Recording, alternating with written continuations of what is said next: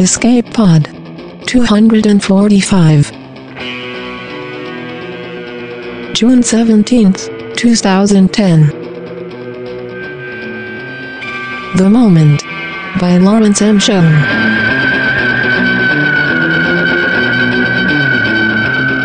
Hello and welcome to Escape Pod, your weekly science fiction podcast. I'm your co host, Norm Sherman. Ah, yes, the sun is out, the birds are chirping, and the sweet and wonderful smell of Hugo Award nominated stories is in the air.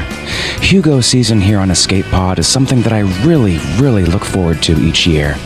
I get all giddy with anticipation and start freaking out.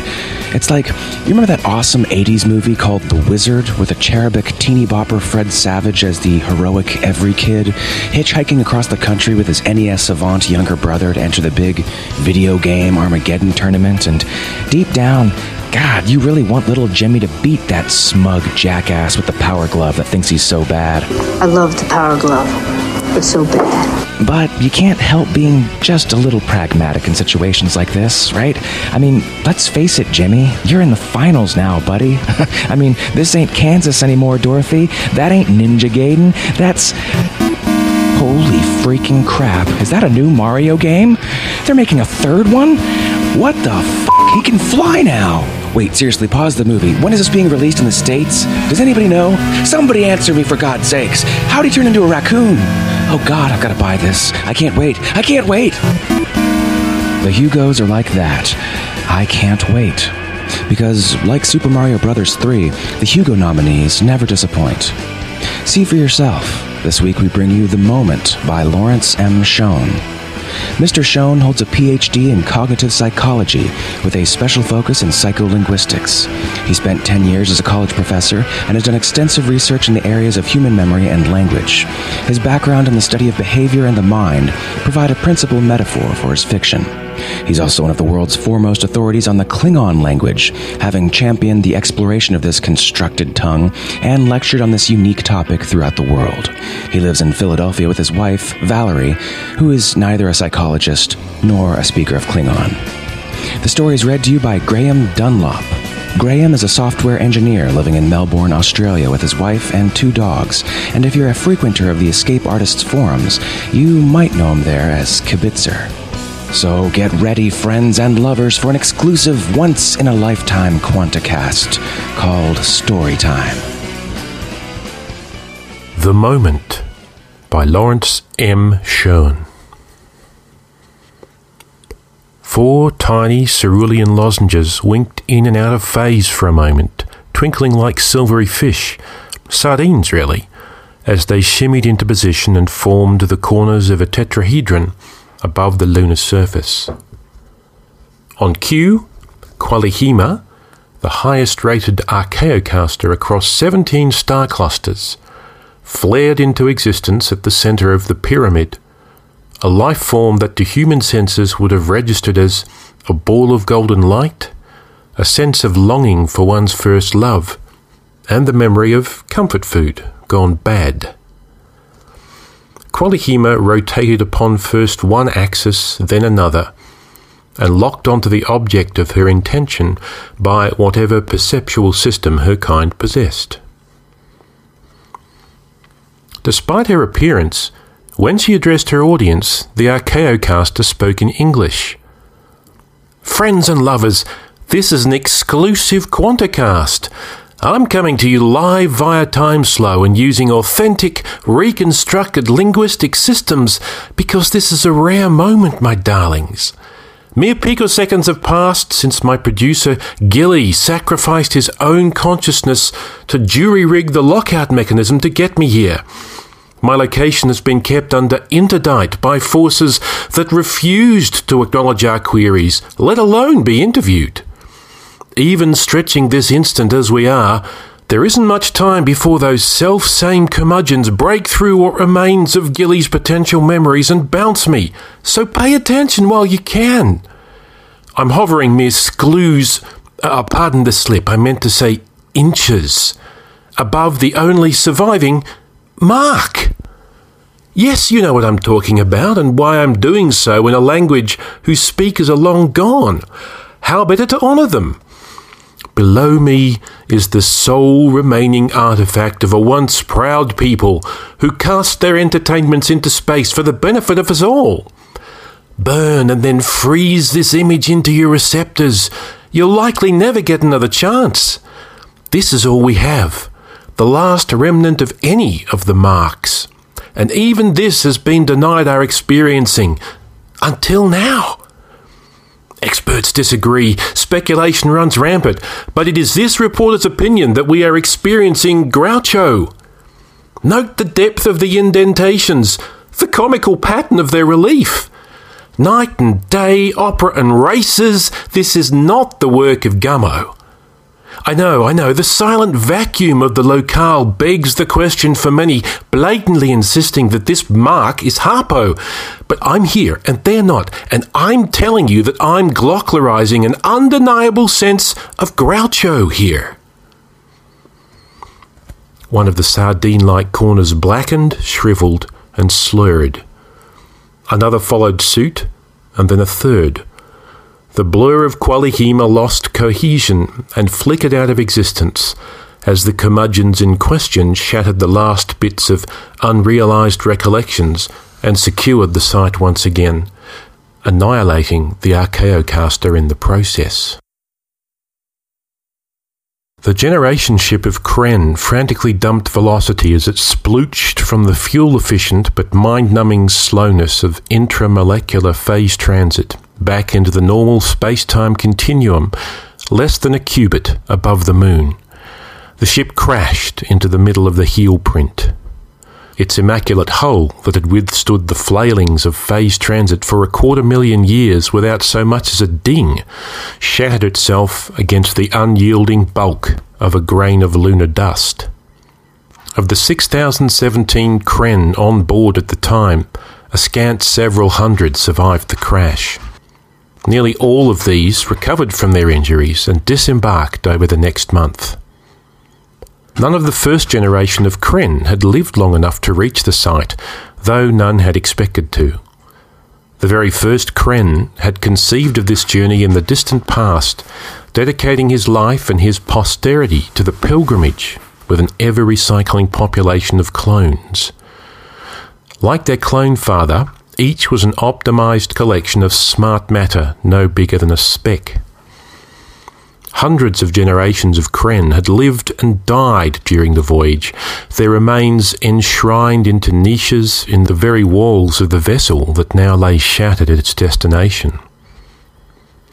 The survivors flooded out upon the steps of the heel, rejoicing despite the crushing weight that gravity forced upon them. They settled in, constructing mansions of haze and shadow, and waited for enlightenment to come. The mission and purpose of the first Kren remained with each of them.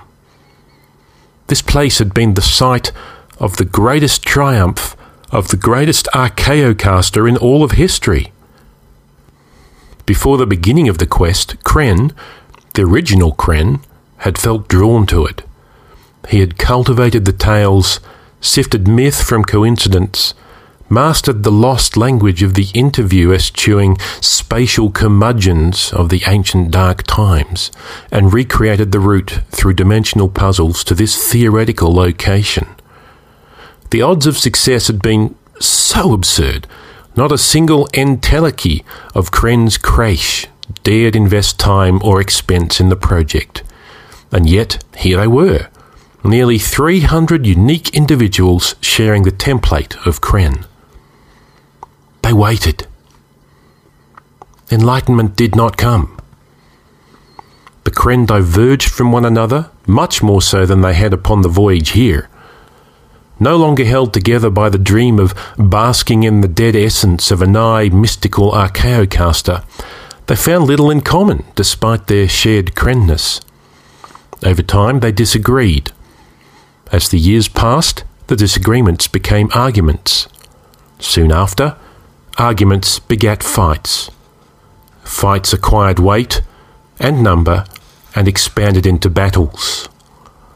By the time the Kren population doubled, for the cloning had continued after landfall, their homesteads were spread beyond the heel and across the sole. Some few hardy adventurers had dared to venture beyond the cliff heights at the toe's edge, but none had returned with any tales of what lay beyond. Nor would they. The battles turned into war, a vast conflagration of violence, Kren against Kren, that defied all sense and did not end until every last speck had been slaughtered. In its final moment, perhaps the last of the Kren found an ironic enlightenment in the situation. Perhaps not. After the better part of another half million years, Sela, heir apparent to the vegetable worlds that were all that remained of the folly of short lived meat based intelligence in that part of space, came to the moon and the end of another sort of quest.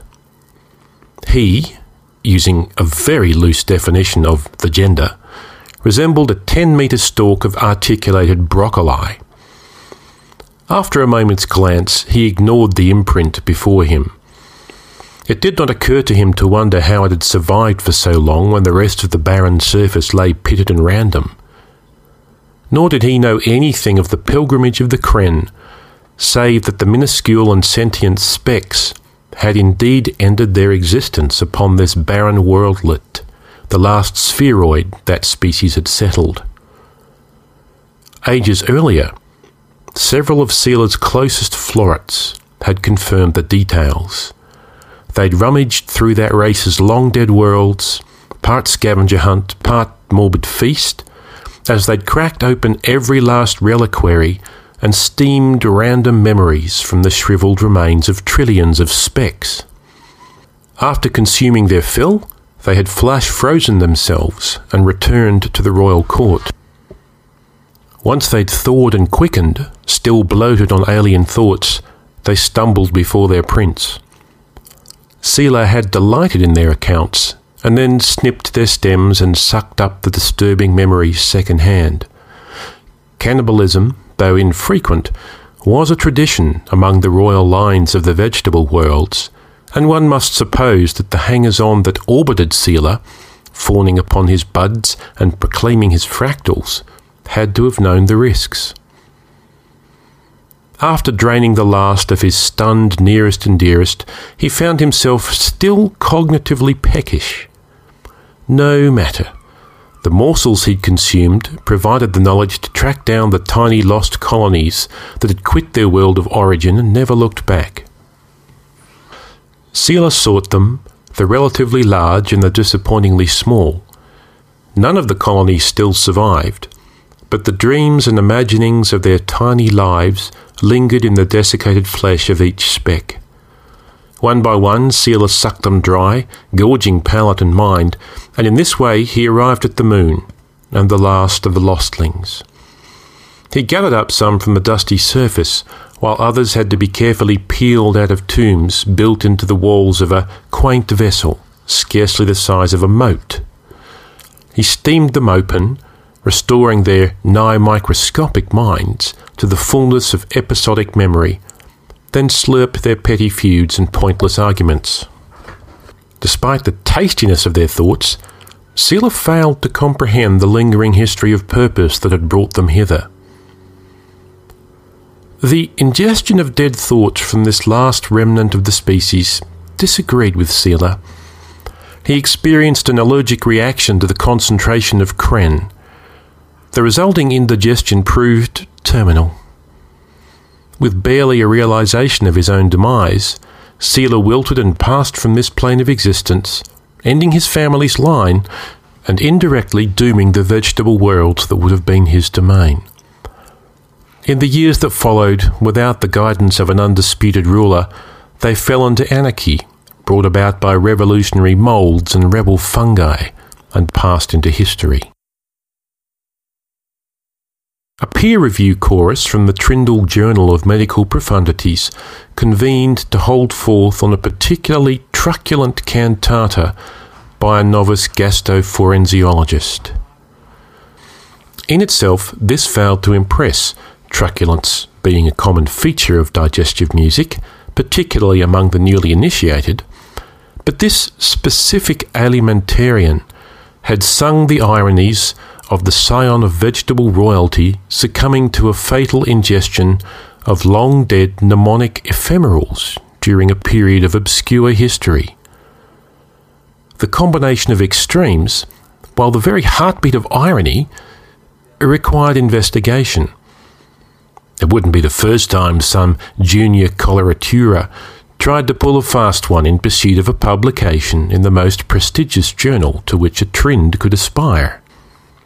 The remains of the royal victim had presumably long since been retrieved by his vegetable kin, succumbed to the passage of time, or otherwise vanished from this place. But that was as the review choir expected. And yet, they'd been drawn to the scene, seeking a lingering vibration of the original atopic syndrome, as the novice gastroforensiologist had evoked in his article and composition. The choir gathered in loose formation around the footprint. Though they failed to recognise what it was, they intuited some significance to the location in relation to the cantata, the vegetable prince, and the primitive dots of memory it had consumed. They communed, allowing both the music and the medical narrative to take shape among them. Astonishingly, the combination sustained the gastroforensiologist's arguments. The irony rang out, cruel in its finality, leaving a diagnosis that suggested an expensive course of treatment, one which would prove pointless but might lead to future papers, promotion, and even grants in support of pure research. With one voice, the choir burst into a spontaneous motet of adoration, acknowledging their privilege to have reviewed such artistry and sending a unanimous approval of the article to the editor of the journal. Having discharged their duty, the chorus abandoned its unity, retreating to the anonymity of the disparate identity of its membership of Trindle physicians, medical researchers, and choral directors. After they vanished, a few lingering notes of the novice's composition clung to the edges of the footprint, like blue photons enmeshed in the syrup of a solar wind. But only for an instant, and then these too faded. A library protocol, the sort of officious and untiring bit of code that kept the great machine at the heart of the galaxy from winding down, had been seeking the mysterious and inspiring mark referenced in a footnote from a member of the peer review that had signed off on the piece of antigen consequence art that sparked a revolution among aesthetes for several million years. Like most algorithms, this particular library protocol had eschewed heuristics that might have allowed it to eliminate 90% of the false loci reported as containing the desired mark, preferring to investigate each one, chugging along strings of folded vacuum, exhausting sufficient conceptual fuel to power the dreaming of at least three medium stars. Library protocols are dogmatically thorough that way. It had reassembled the academic lineage of each member of the review chorus and evaluated their descendants' genetic dispositions, musical tendencies, and medical proclivities. Beginning at the galactic core, it had proceeded through its list of loci in an ever widening spiral, rejecting locus after locus, until at last arriving at a cold and airless moon orbiting a lifeless world. Here it found some 77 points of corroboration, 53 more than the next best locus. It immediately sent a signal back to the great machine with a single message glyph Success! After each of its previous stops, the library protocol had been free to move on, squirting a glyph coreward to update the great machine of its status. Now, having achieved its goal, it had no choice but to settle in and wait. In time, the great machine would respond with new directives. Perhaps, now that the lost locus had been found, a renaissance of research would result, and scholars and music lovers would swarm to this obscure place. Perhaps an academic institute would be established in the name of the trend artist, though a quick review of library systems revealed not a single citation of that worthy in the past 600,000 years. In fact, even among historical synthesists, interest in antigen consequence art had faded from academic interest since the protocol had begun its quest. Barely a terabyte of new journal articles had been generated on even tangential topics. Caught up in the frenzy of its quest, the library protocol had failed to keep current with the relevant literature. Only now, as it waited amidst the dust, did it begin to explore, via judicious use of quantum level info squirts, the new directions of information that had entered the galaxy's libraries in lieu of the field that had defined its purpose.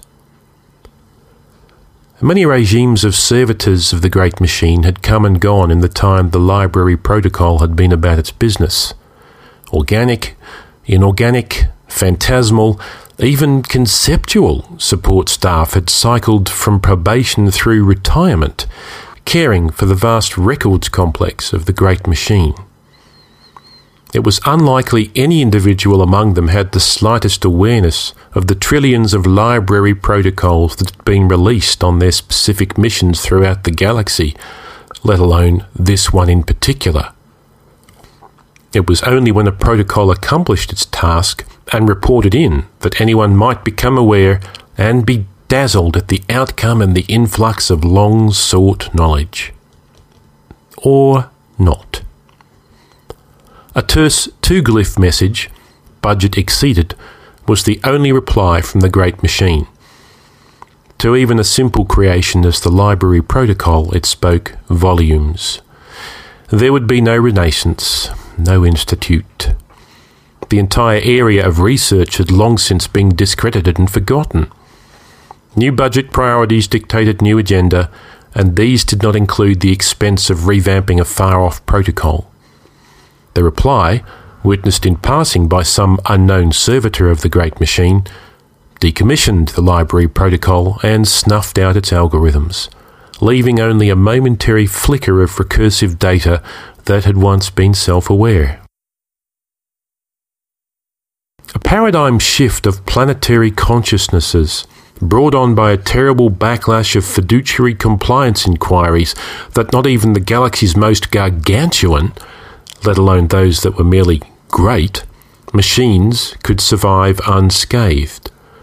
Cometary particulates were harvested, imbued with low animal cunning and accounting skills, and unleashed upon the trails of flagrant misuse of data funds. The process was slow, even by civil service standards. By the time the auditing particulates reached Luna, the galaxy had lost any recollection of any record of any individual that had ever known that the former great machine of the galaxy had permitted an investigation.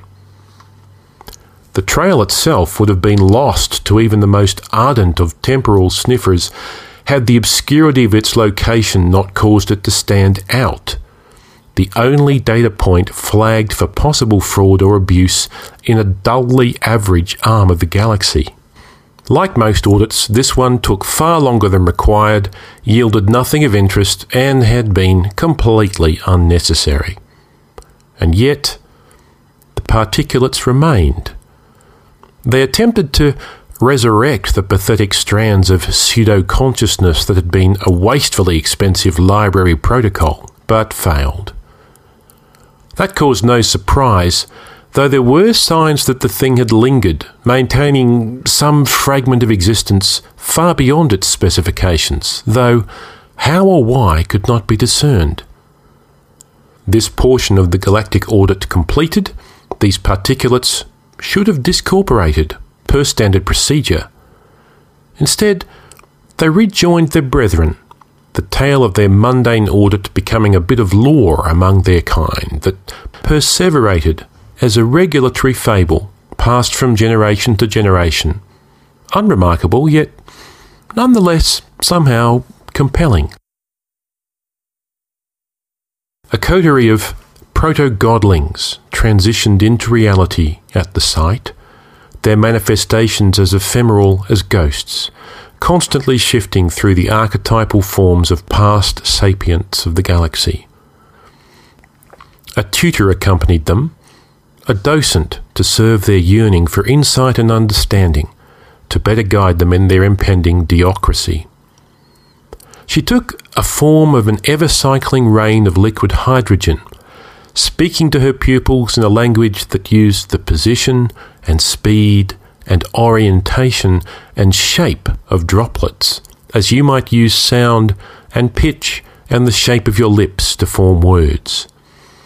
Her very existence was an unending discussion conveying many simultaneous topics, all interwoven in complexities of time and meaning beyond human understanding, but well within the grasp of the young beings in her charge. What do you sense here? she rained, a portion of herself beginning a new line of conversation. Tell me why I have brought you to this place. Though each could ignite stars or bring entire ecosystems into existence, the proto godlings had long since learned not to answer in haste. After a decade, one of the younger and most precocious said, Something happened here. The cascade of hydrogen contracted, casting the equivalent of a withering gaze upon her students. Something is always happening, everywhere, at every instant. If nothing is happening, that very absence is significant, and thus may be considered as happening. No, no, no, that's not what I meant, said the proto godling, its appearance flickering at greater speed through a range of life forms, each more distraught than the one before it. Something happened here that made a difference. I, I know everything makes a difference somehow to something, but this mattered to the galaxy. This was a moment. Good. We have studied moments. What can you tell me of this one? It is, it is like the face of Netea, said a second student. Though it has long since been destroyed, its locus fills all who occupy that place with a sense of peace. All sapience is drawn to it, and those who encounter it go to war to claim it. It is nothing like that, said the precocious one. It's mm, different. Are you asking me or telling me? I, I'm telling you, it's not like the other moments you've shown us. The significance of this locus is unlabeled and not apparent, but it impinges upon the mind even so. Exactly, said the tutor, as one of the proto godlings sighed with relief. Unlabeled moments are rare, and this is one of the oldest of them. Intelligent beings find themselves pulled here. The fabric of the galaxy causes this to happen, but does not explain itself. Not knowing the real reason, they look around and latch onto whatever explanation seems plausible. They routinely err in their theories, reifying their mistakes and leaving them for others to build upon. Open your perceptions to this place, sort through the stories and confusions. Who can tell me when this moment really began and why? A century passed, and then another. The proto godlings conferred and as a group thrust their youngest member forward with an answer. The mark on the surface, he said. A physical being stood there long ago. That's right, said their tutor, and the galaxy has chosen to preserve that imprint. But why? Of all the races that have grown to sapience and entered space, why is this one significant? The proto godlings conferred again they allocated resources among themselves, exploring the intervening ages an instant at a time. Such was their power that they relived the communications, the delusions, the misperceptions of every sapient mind that had occupied this locus back to the very beginning of the moment.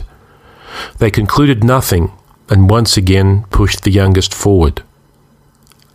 I I don't know, he said, trembling in anticipation of the tutor's wrath. And you cannot inherit this galaxy until you do, she said. Now pay close attention. When the galaxy was young, an intelligent species evolved on one of this solar system's planets. They developed the means to leave their world. This standing place that you have identified is where they paused.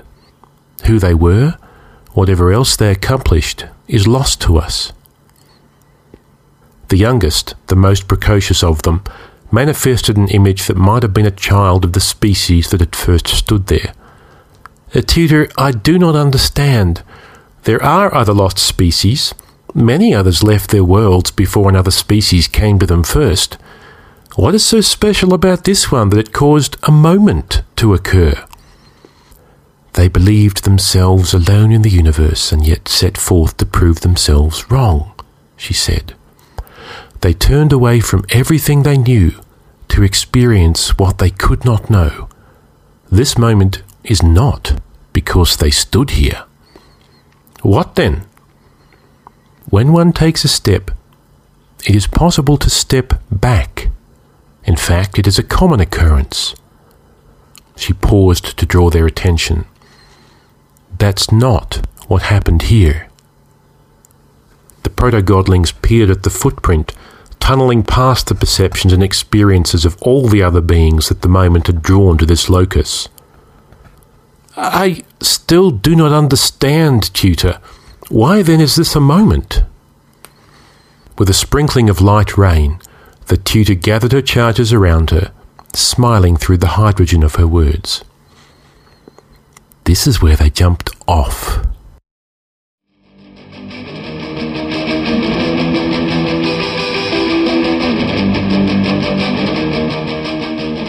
That was our story. Hope you enjoyed it. Giant sentient broccoli, huh? Now, there's a way to get your kid to eat his veggies. Junior, if you don't finish your greens, the 10 meter tall cannibal alien broccoli prince will descend from his dead, faraway planet, snap your head off, and feast on your mind, young man. And he'll take away your power glove. Oh, but Ma, I love the power glove. It's, so bad. I know, Junior, I know, but the alien broccoli prince loves it too. He does? Oh, yeah. How does he use it? Because broccoli don't have hands. Eat your goddamn vegetables, Junior. So that's our show.